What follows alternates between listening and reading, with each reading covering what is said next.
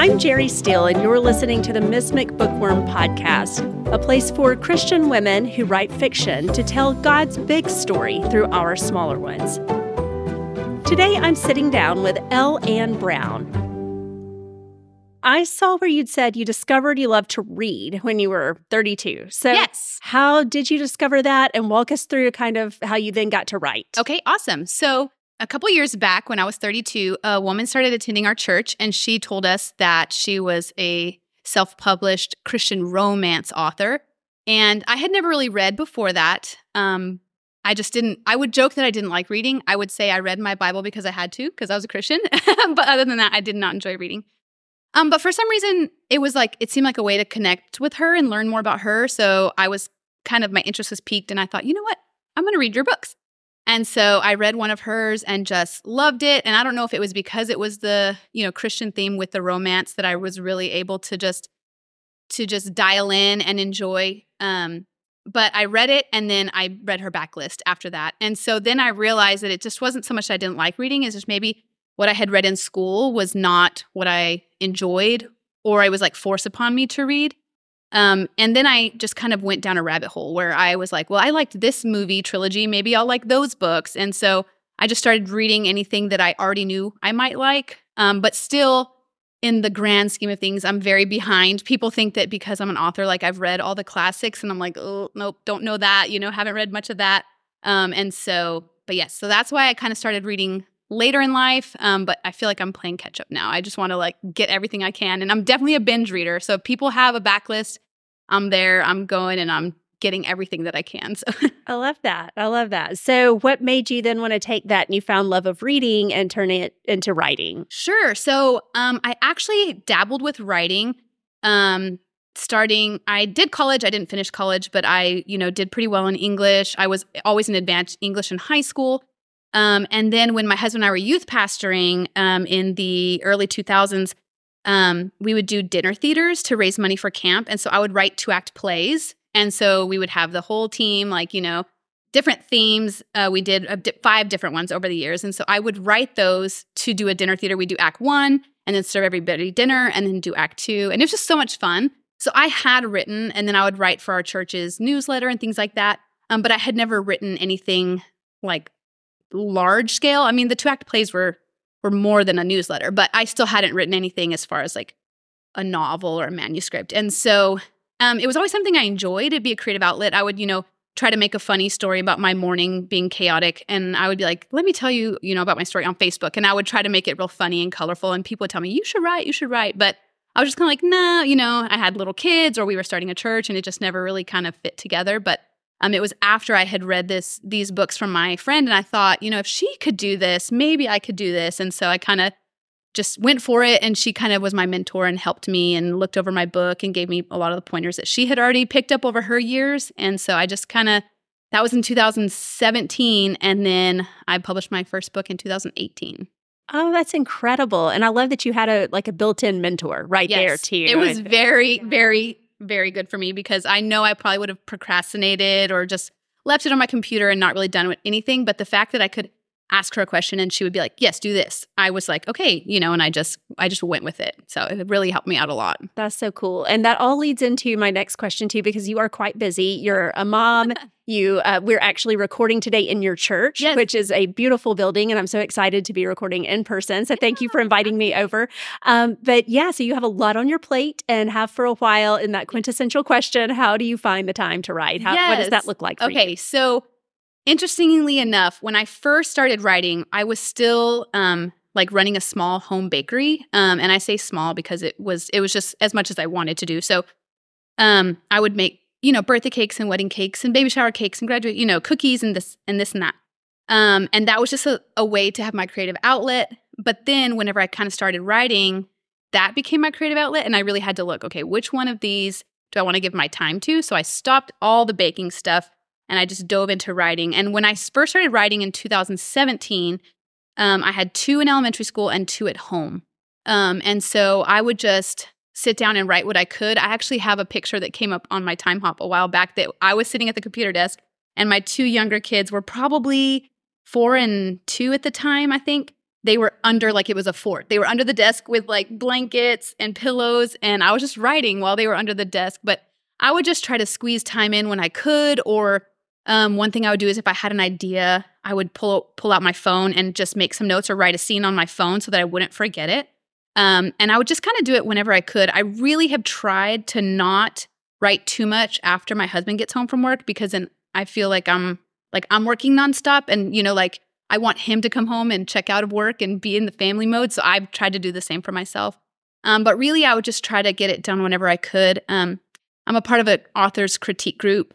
Um, and one of the ladies in there said, you know, even if you write 500 words a day, like don't try to feel like you have to sit down for six hours if you have another job on top of this or you're a mom. Like it's just not realistic to put the, you know, the pressure on yourself to write as much as somebody who's that's their only job.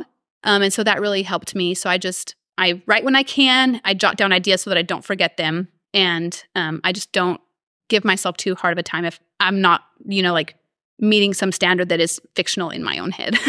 I like that. Yeah, because it is it is a constant challenge for so many of us. And um, so I'm curious. You mentioned the writers' critique group. How did you find that? So through the same friend that was the author mentor, um, she whenever I was like give me more. I need to read more. Um, she mentioned Becky Wade to me. Um, and at the time, she was doing um, uh, the Bradford Sisters series. And she's like, This book is great. You'll like this one. So she gave it to me and I read it and I loved it. And then I think the second book was already about to come out. So then I read that one. And then I found Becky Wade on social media and I just started following her. And then for one of the next books, she opened up a launch group so I applied to go to that launch into that launch group and I got accepted. And it's so funny because I was like happy dancing in my living room, like this author that I've read knows who I am, you know? And so it was so exciting to get to join that. So then I kind of made the connection through her launch group, which was, I think, about 70, 80 people. And it was all like virtual through um, Discord app. So I still at that point had never like met her. Um, and then she posted one time on social media about this group that she had of critique authors. And so I just kind of got the courage and I messaged her and I was like, is this like a open group or you know like what how does this work? And she kind of already knew me from the the book launch so that helped me I think a little bit. Um, and she said, no, unfortunately, this is a group that's been going for like four years. You know, where we don't, we're not adding in people. And I said, okay, that's fine. She said, but if sometimes if somebody can't be there, you know, you can be like a substitute if you would be interested. And I said, absolutely. So um, one time she messaged me and she was like, We have an opening. Would you like to come? And I was like, Absolutely. And so she kind of told me the protocol. And um, it was, I think we bring, it just depends on how many people are there, five to seven pages of something we're working on.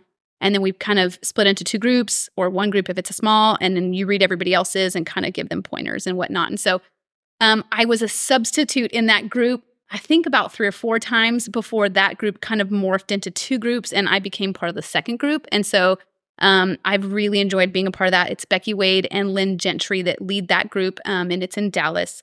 And um, we meet once a month and take our pages and just learn from each other. And they also, one of them will give like a lesson each time, like, you know, these are ways to build your plot and, you know, all this stuff. Keep your reader staying up till midnight, right? So, like, all these things. And so it's been super cool for me to have that outlet from experienced and award winning authors to really just glean from everything they say. So that's really really been awesome. I think um, I've been going to that for like two, maybe three years now. So that's been really awesome. Okay. Well, very good.